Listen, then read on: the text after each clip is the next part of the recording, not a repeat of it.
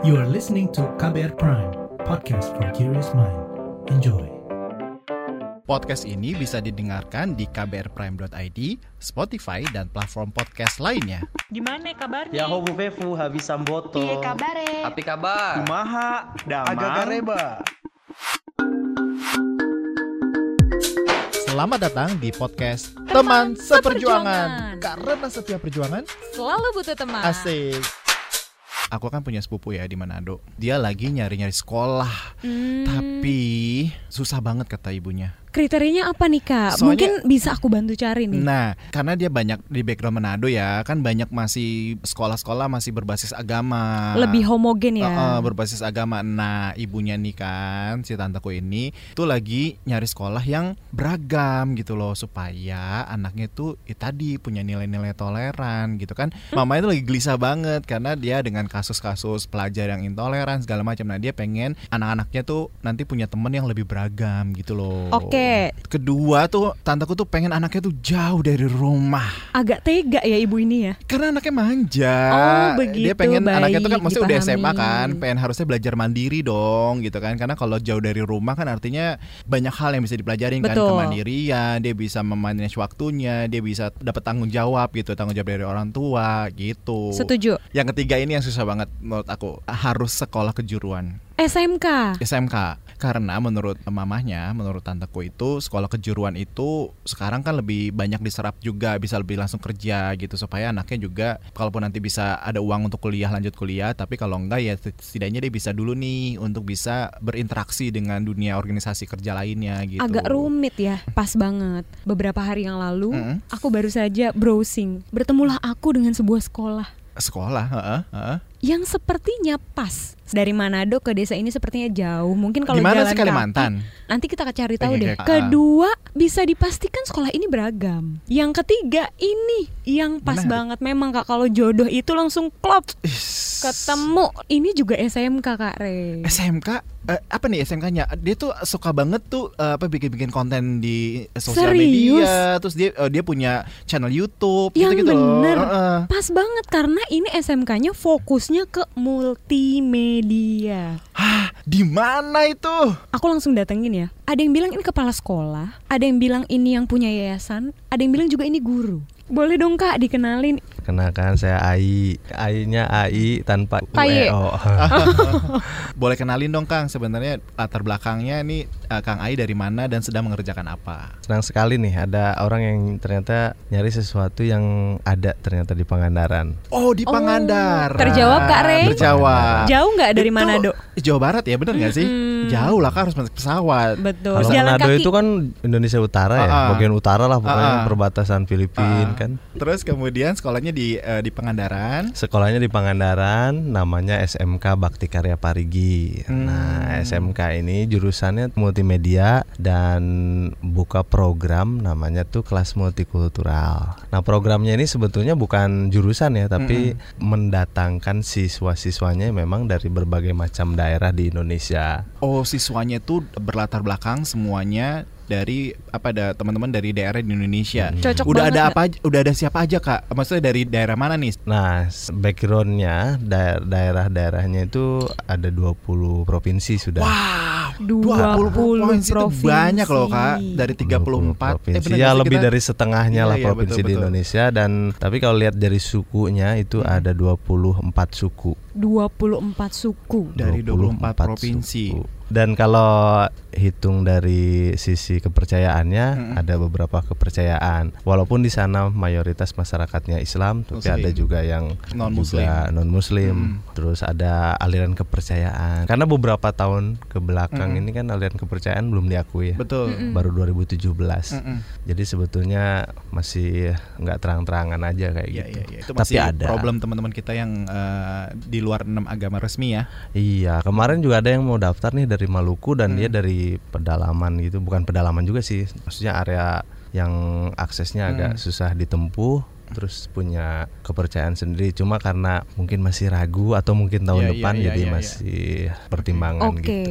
Kai kan waktu aku browsing nih, aku tuh cuma nemuin nama sekolahnya aja Mm-mm. gitu. Mm-mm. Dan salah satunya tadi kelas multikultural, tapi belum pernah tahu cerita di belakangnya tuh gimana. Mm-mm. Kapan sih berdirinya sekolahnya? Ada cerita apa gitu ya kak? Mm-mm. Kak Arya Ya, pasti penasaran Bener kan? yang melatar belakangi gitu. Kenapa harus siswanya berlatar belakang? Padahal kan di Pangandaran juga mungkin banyak ya teman-teman yang butuh sekolah SMK gitu. Tapi kenapa harus murid-muridnya tuh harus dari latar belakang yang berbeda gitu? Itu ada beberapa faktor pendorong sebenarnya. Jadi tahun 2015 waktu itu saya kedatangan teman seperjuangan, Cie. Ih. teman seperjuangan Cocok nih, saya Kak. dari dari Papua, satu dari Papuanya, provinsi Papua, satu lagi dari Papua Barat. Mm-mm. Mereka main di sana nginep gitu, terus saya ajak keliling-keliling kampung kan. Nah itu tuh sepanjang kita jalan-jalan itu tiap kali lihat orang, orang itu pada ngeliatin kita gitu loh. Hmm. Tepatnya ngeliatin teman-teman saya sih. Yang karena dari Papua ya. Ah, kayak aneh gitu terus anehnya itu nggak bukan hanya sekedar aneh tapi memang me- mengarahkan pandangannya dalam banget Uh, gitu. yang sangat dalam gitu ya. Yang sangat dalam Seperti gitu. curiga ini siapa Ah, ya. gitu. Menduga-duga. Menduga-duga. Ber- Ah, waktu itu kepikiran aja gitu ih betapa asingnya kawan-kawan yang Hmm. yang padahal orang tahu itu pasti dari dari daerah timur dari Papua gitu. cuma kenapa pas dipertemukan kok kaget banget gitu. Nah terus sampai ada yang nanya-nanya juga gitu. Eh itu dari mana? Itu dari mana? gitu. Dari Afrika apa dari dari mana? Lah sudah emang kan Papua dari dulu ada disebutin tiap kali petanya di sekolah Ah, kan ah, ada, ada peta Papua. gitu. Tapi kok seasing itu gitu. Hmm. Nah akhirnya dari situ muncullah ide kayaknya enak kalau ada sekolah yang nggak ngebetein dan salah satunya juga punya misi untuk mengenalkan orang-orang Indonesia lainnya gitu di di Pangandaran. Apalagi di Pangandaran itu masyarakatnya waktu itu sangat Mm. sangat tertutup dan masih punya persepsi yang buruk terhadap Mm. keragaman gitu. Nah salah satu contohnya empat tahun yang lalu sebelum program ini dibuat saya nanya ke tetangga saya sendiri. Mm-mm. Bang gimana sih kalau lihat orang yang beda suku gitu? Maksudnya gimana? Ya, taruhlah Cina misalnya, yang yang yang etnis etnis Cina itu kayak Hmm. gimana? Itu buruk sekali persepsinya. Hmm. Sampai dia bilang, eh jang jang, Cina mah ya, wah pasti licik ya, Hmm. pasti menguasai ekonomi Cina. Pokoknya buruk lah persepsinya. iya, iya, iya. Pasti Kristen, katanya. pasti masuk neraka ujung-ujungnya kan. nah, tapi ternyata selesai eh, sudah empat tahun. Saya tanya ulang dengan pertanyaan yang sama, Oh. orangnya yang sama, jawabannya Maksudnya setelah 4 tahun sekolah ini berdiri dan Oh, kemudian setelah ada Kampung interaksi, Nusantara ada nanti saya Nusantara, ceritakan ah. tuh. Eh, ada Kampung Terus Nusantara apa nih juga. Kang persepsinya yang dia Dia bilang ya orang Cina juga manusia katanya. Kalau soal agama, buktinya empat tahun ini nggak ada orang yang pindah agama gitu. aduh merinding Artinya kan biasa-biasa saja gitu ya di ini terus tapi kenapa di awal itu begitu menyeramkan. Nah, menurutku ini Hmm. perlu ada rekonsiliasi. Tapi rekonsiliasinya kan nggak tiba-tiba ngenalin eh ini, ini, ini orang Cina, keturunan Cina, Iya, iya. tapi dia Indonesia dan dia baik-baik saja kan nggak gitu Mm-mm, caranya. mm-mm. Nah, de- dengan program seperti ini itu perlahan-lahan orang terbuka pikirannya. Walaupun awalnya misalnya terbuka pikiran pada orang Papua, tapi menyadari su- suku bangsa lebih di luar Papua banyak juga, ada etnis lain juga, akhirnya perlahan-lahan kebuka juga gitu. persepsi nya Uh, termasuk di agama juga walaupun agamanya beda Mm-mm. kepercayaan misalnya penghayat pernah ada orang penghayat datang ke sana pas ditanya Kang sholat enggak agamanya apa Kristen bukan Mm-mm. Pat- Katolik? Bukan.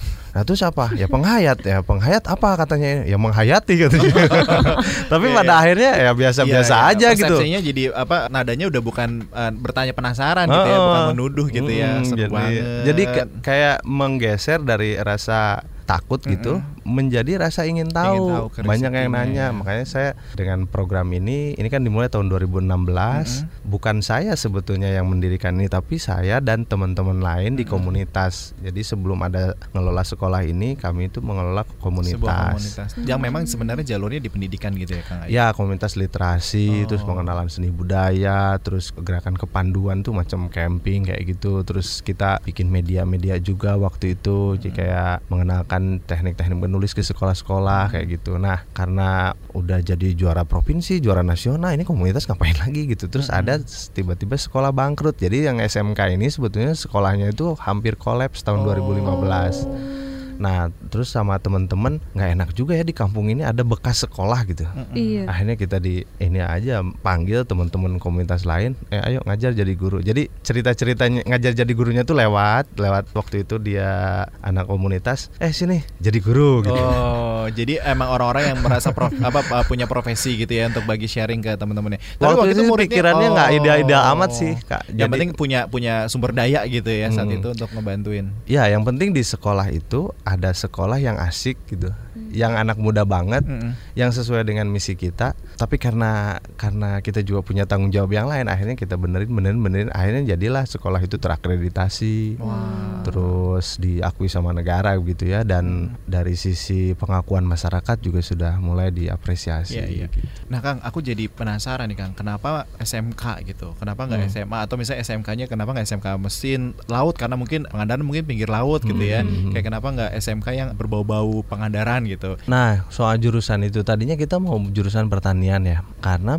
persoalan di sana sebetulnya banyak anak petani yang nggak mau jadi petani lagi. Sementara isu yang sedang berkembang kan kita impor pangan apa gitu. Betul. Kita pengen banget tuh jurusan pertanian. Ah, tapi orang tua siswa mana yang mau menyekolahkan anak suruh jadi petani, Iya, Bang? benar nah, juga. makanya dan ada problem lagi kalau misalnya kita ngegarap isu pertanian kayak gitu. Apalagi siswanya beragam nih. Waktu itu kan kita mulai dengan enam provinsi, siswa dari enam provinsi. Kayaknya kalau jadi petani agak ini juga ya agak sulit mengangkat aspek-aspek kedaerahan mereka, Mereka. misalnya latar belakang mereka. Nah, multimedia ini dianggap cocok karena bisa memberikan wawasan, keterampilan ke siswa untuk mengangkat konten-konten lokal. Hmm. Jadi kepentingan kita memang ngangkat suku, budaya, agama, wacana-wacana di seputaran itu untuk diangkat untuk menjadi bahan publikasi sih sebenarnya daerah-daerah lain banyak yang tertinggal bukan hanya dari Iya. infrastrukturnya tapi dari akses informasinya. Contohnya gini, dari 1340 suku misalnya. Berapa sih orang Indonesia yang tahu jumlah suku? Paling mentok itu 15. Paling banyak nih yang agak canggih 20 lah. Termasuk suku cadang ya kak.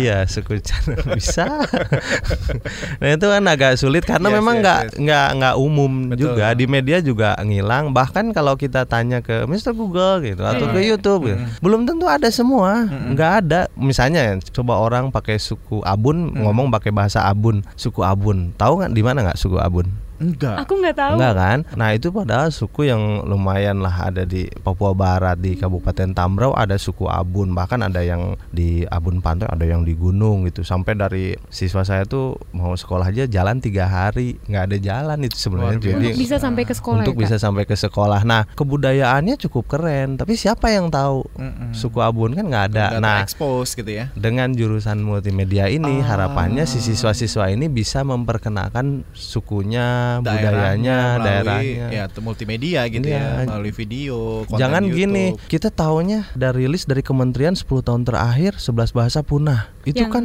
yang oh. negatif-negatifnya ya kak. Oh, tahu-tahu punah aja lah. Emang apanya yang punah nih gitu Iya, kan? Tahu aja enggak, dilestarikan aja nggak tahu Nggak kita ada gitu. upaya-upayanya Iya, seperti iya, apa. betul, betul, nah, betul. kita ingin menjaga sebetulnya kebinekaan yang yang Indonesia ini kalau nggak bineka kayaknya nggak jadi gitu. Benar, benar, benar. Nah, Memang kita- sudah takdirnya ya kak, bineka. Ya menurut saya sih itu sunatullah. Jadi kalau berkaca gitu ya ke diri sendiri Sebetulnya kita juga bentukan gara-gara keberagaman di masa lalu Yang terpelihara jadi sampailah sekarang yang gitu. sekarang. Nah jangan sampai kita jadi biang kerok Mampusnya peradaban-peradaban Nusantara yang Karena beragam kita ini. gitu ya. Kalau di Herbert Marcuse itu bilang one dimensional man. Jangan sampai kita jadi jadi manusia yang satu dimensi semuanya. Pola hidupnya sama Mm-mm. makannya di sama gitu. Keluar kerjanya jam kerjanya sama juga keluarnya gitu Iya, iya, iya, iya. ya macam di di wilayah-wilayah urban lah ya Yes. udah udah sama gitu sampai seleranya pun dibentuk jadi industri dan sama gitu Oh, kenapa multimedianya itu untuk lebih banyak nanti siswanya memperkenalkan budaya sukunya lewat sosial media, konten YouTube atau digital multimedia lainnya gitu. Hmm. Nah, kalau ini di sebuah kota eh, di Pangandaran gitu Kang ya. Nah, Ya, waktu mendirikan sekolah tuh ada tantangannya nggak sih Kang dari lingkungan sekitar? ada banget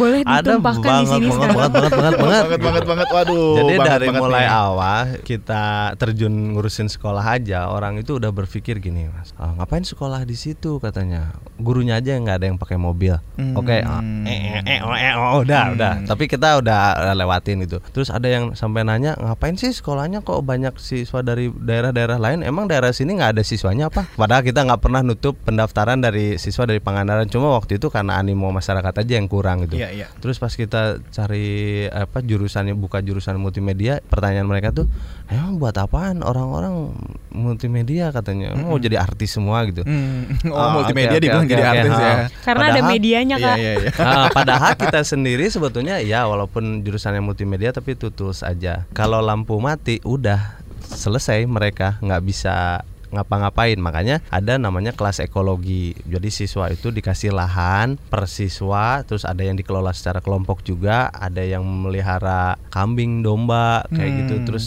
macam-macam eh, hewan ternak nah itu sebetulnya untuk memperkenalkan mereka ke budaya yang sebetulnya aslinya di masyarakat mereka tuh ada gitu loh. Ada. Jangan Hmm. sampai begini dari TK sampai sekolah selesai gitu ya. Mm-mm. Mereka belum pernah mengenal tradisi di sawah misalnya atau di kebun gara-gara nggak ada waktu atau di lingkungan sekitarnya pun banyak yang di ini juga banyak yang kita kalau di Pangandaran ya kita liburkan juga siswa kalau ada kegiatan-kegiatan tradisi masyarakat Pangandaran sekitar, biar sekitar. mereka juga mengenal masyarakat. Jadi nggak melulu multimedia terus multimedia itu hanya tools Hanya alat toolsnya. Mm-mm. supaya mereka bisa juga memperkuat jati dirinya sebagai duta atau sebagai macam perwakilan dari sukunya atau agamanya atau budayanya lalu dia bisa mengaktualisasikan itu dalam bahasa-bahasa media supaya orang-orang juga bisa mengenal latar belakang mereka Latar belakang, yang iya, sesungguhnya sangat menarik gitu saya aja banyak belajar banget di situ Iya, iya. Keren. Jadi nggak hanya eh, siswanya belajar, mungkin para guru dan yayasan juga Iya. belajar dari siswa-siswanya gitu ya, Yo, yang yo, tadi dari begitu. berbagai macam latar belakang berbeda. Kak Rey sama Yes. Kang Ai nih, Mm. aku tadi sempat denger Mm-mm. penuturan ada kampung Nusantara. Mm. Apalagi ini? Nah sebetulnya jadi ada storynya juga tahun 2017 pas orang-orang lagi rame ngomongin pilkada DKI Jakarta. Nah kami ini dituduh melakukan upaya kristenisasi karena ada siswa Kristen di situ. Mm. Wadaw. Nah itu yang tadi saya bilang berat banget, ya banget banget banyak banget ya Sa- tantangannya. Karena sampai ada orang yang memprovokasi menurut penuturan intelijen ya waktu itu ada sampai ke 500 ada DKI intelijennya. Masjid. Oh. 500 DKM Uh-uh. masjid. Iya intelijen kan ada di mana-mana Iya, kak. iya, iya, benar di juga. Polsek juga ada. Iya, betul, betul, betul. Kanit. Aku juga Kanit bisa jadi intelijen sebenarnya. Iya. Nah sampai kita di sidang terus di Waduh. sidang sama di Muspida lah sama bupati langsung yang mimpin gitu terus kita ditanyain bahwa misi apa ini di sini 100% muslim kenapa kalian memikirkan ini mikirannya dunia mikirnya Indonesia gitu Nah, waktu itu kita cuma berpikir kalau masyarakat Pangandaran tertutup pola pikirnya terus jaringannya udah lulus SMA aja temennya di situ-situ aja. Mm. apa kabar? Ini dunia cepet banget geraknya gitu. Mm. nah teknologi juga begitu pesat gitu. Jadi cara pikir juga harus terbuka. Nah cara membuka pola pikir yang paling efektif adalah mempertemukan mereka. Jadi kekuatan Hmm, interaksi, interaksi bertemu positif. mm, dari berbagai macam orang yang berbeda itu kuat banget gitu loh. Nah tapi kan kita ingat di undang-undang dasar itu ada kalau mencerdaskan kehidupan bangsa bukan kehidupan anak sekolah. Makanya waktu itu yang kita pikirkan ya udah kenapa masyarakatnya aja sekalian Kita mumpung juga. ada isu itu sebenarnya masyarakat lokal di situ mendukung Mm-mm. ya udah kita ini aja ajak masyarakat untuk gimana soal keberagaman segala ini akhirnya dibikinlah kampung Nusantara sampai rumah-rumah mereka itu di direlakan dinding-dinding temboknya Wah. itu untuk dikasih mural Heeh.